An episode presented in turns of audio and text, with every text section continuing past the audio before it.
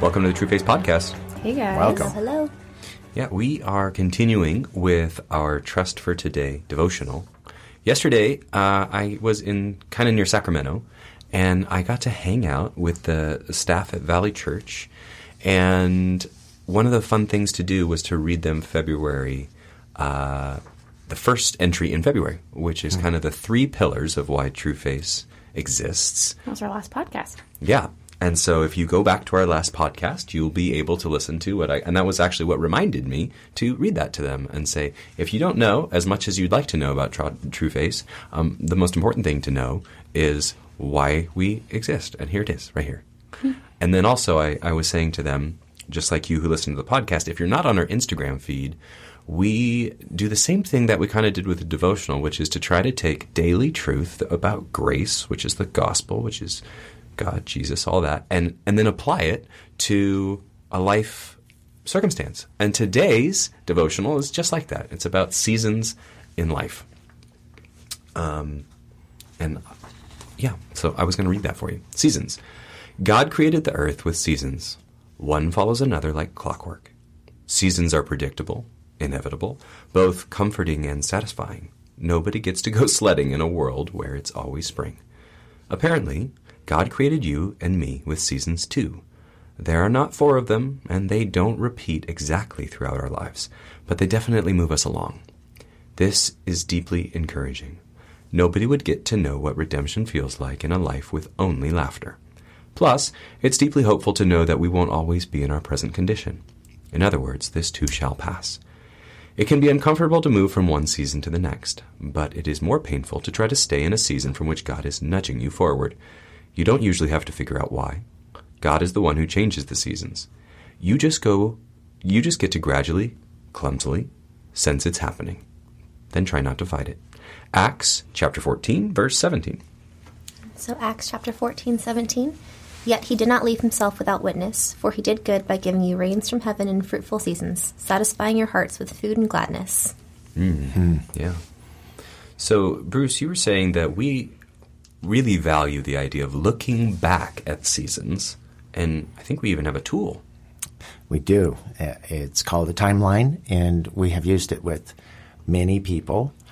And we'd love to use it with you if you're interested. The, the value of the timeline is that when you look back, you take a little time to reflect on the seasons that you've already been through that maybe you didn't realize you had been traveling through because these seasons in our lives are not as predictable as the seasons of our winter, you know, spring, fall.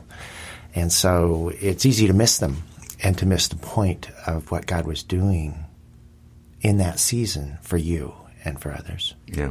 The funny thing about seasons is it's not necessarily that when you look back you see that God approved of everything that was happening or everything was great, but He's always doing something redemptive. He's always offering us something for our need. And so when you look back, you can still look at pain, you can still look at whatever, and, and even sometimes reframe like, oh, that was better than I thought it was. But you get this uh, this kind of this long term view of like, oh, I'm still alive. I wondered if I was gonna be. I am.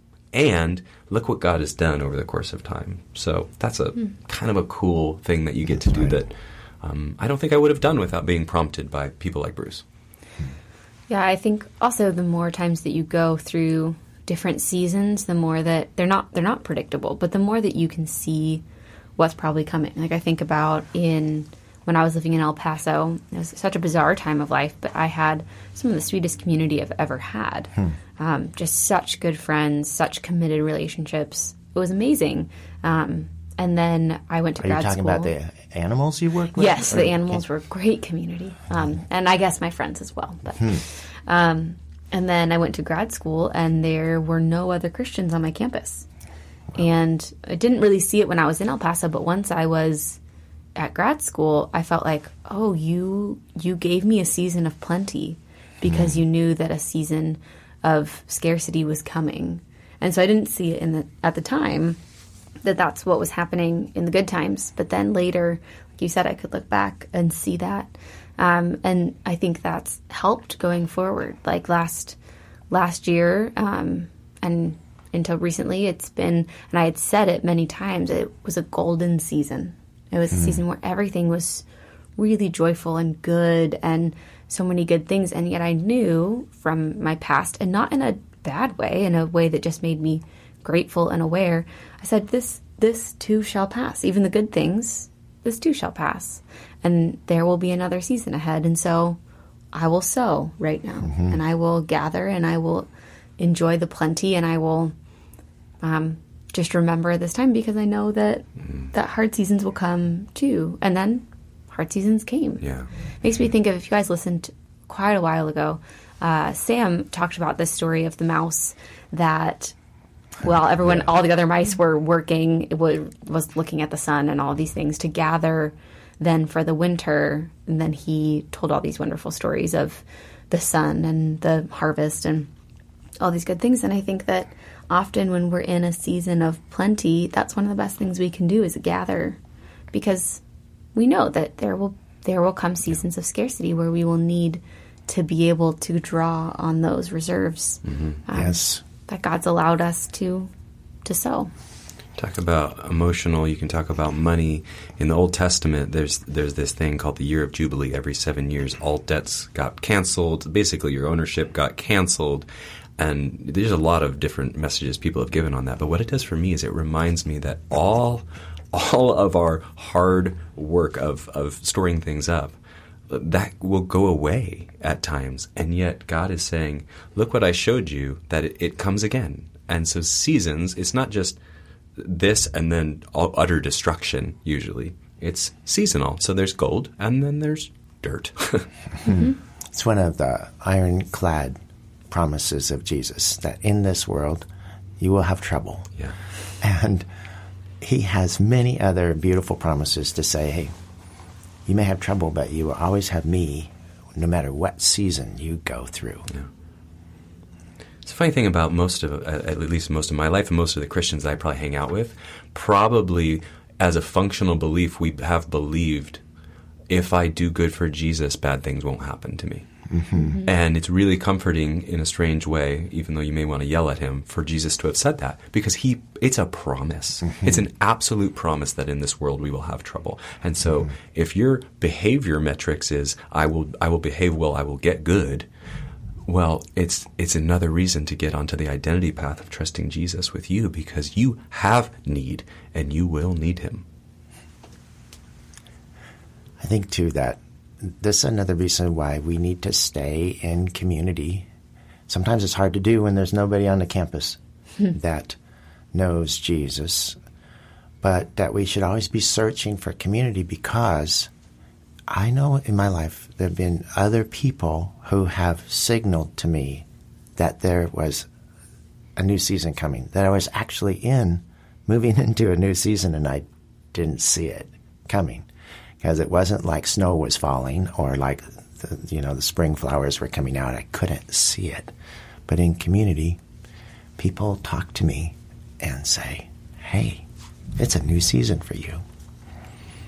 I think another thing with being a part of community is everyone's going to be in different seasons at different times. You can all be in the same season of joy and bliss, or you can be in the same season of suffering and working in it together, or in different levels of being good and bad. And I think that's when it's so great, like Sam's story, Britt, of that little mouse of reminding us the good, reminding us the joy, um, and being able to rejoice in that together when seasons are good. I think oftentimes too, when I'm in a good season, I'm often sometimes fearful of, okay, when's, when is something bad going to happen?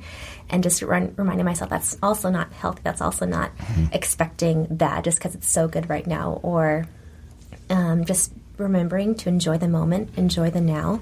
And the Lord is giving you this season in this time for a purpose. And this is not something that is surprising to him. It may surprise us, but he's planned this for this time, this moment, whether good or bad, and just being able to rest in it and sit in it, whether it's uncomfortable or good. Um, Brett, you you had a post this week of being in the middle, and that's easy to do if, when things are good, but really hard to do when things are not good. Um, and so, just having that mindset. Yeah. You know, the reason we take the time to make those posts, and Brittany does most of that, and she's doing an amazing job, is because we want you to be encouraged in whatever season. We want you to be able to enjoy your joy, and also to be able to be encouraged in your fear or anxiety or pain. Um, and across everybody who's listening right now, or not that we're live, so it's really just you, uh, but the other people who do listen, oh, there's so much. There's so much going on. And God knows about it all, but sometimes we feel alone. And so we want you not to feel alone in that. And we also say, thank you for seasonally working with us on the podcast because there's so much going on here, which is awesome, that we don't always get to have the same people on. And so it's fun for us to get to be dynamic with that, seasonal about the voices on here. So we appreciate that you're flexing with us on that. Mm-hmm. Yeah, I think in this devotional where it says, in other words, this too shall pass, there's such great comfort in that. I have been realizing that I like for things to stay the same. I don't like change. Unless I'm initiating it, then it's fine. But I don't like when life changes. And so it can sometimes, like Brie was saying, when things are really good, you can get almost fearful in trying to make life stay the same. Yeah. And so when we can know that this too shall pass, the good and the bad, that that's a promise of life that life will keep marching forward. Um, I think that there's great comfort in the good seasons and in the bad seasons that we don't have to try to hold on to this because we know that this won't last in both in both ways. If you've ever seen somebody who's done a craft where they took leaves or they took pine needles or they took any living thing and they put it in like shellac or some kind of thing that will preserve it, it looks alive. But that thing is as dead and suffocated as it could possibly be. And so we do not want to go about the business of shellacking our lives in good mm-hmm. because it kills us. Mm-hmm. And we are dynamic creatures that God wants to grow and then tear up the soil. And sometimes God's not doing it, but He's still going to use it. Mm-hmm. So when I think of, do I need everything to be beautiful for me to be okay? You might want to think about, well, I could be dead and shellacked on a wall. Yeah. I like that you guys emphasize this uh, resting in in Jesus because that I think is the secret of what of, of where contentment comes from. It's not from the next event. That's not where we get our contentment. And you know, remember Paul? He he said, I, I'm I'm learning how you can be content in both plenty and in want, in a great season and not a great season. But I've learned contentment in all of them because I'm I'm with Jesus, and He's my promise. He's basically my promise.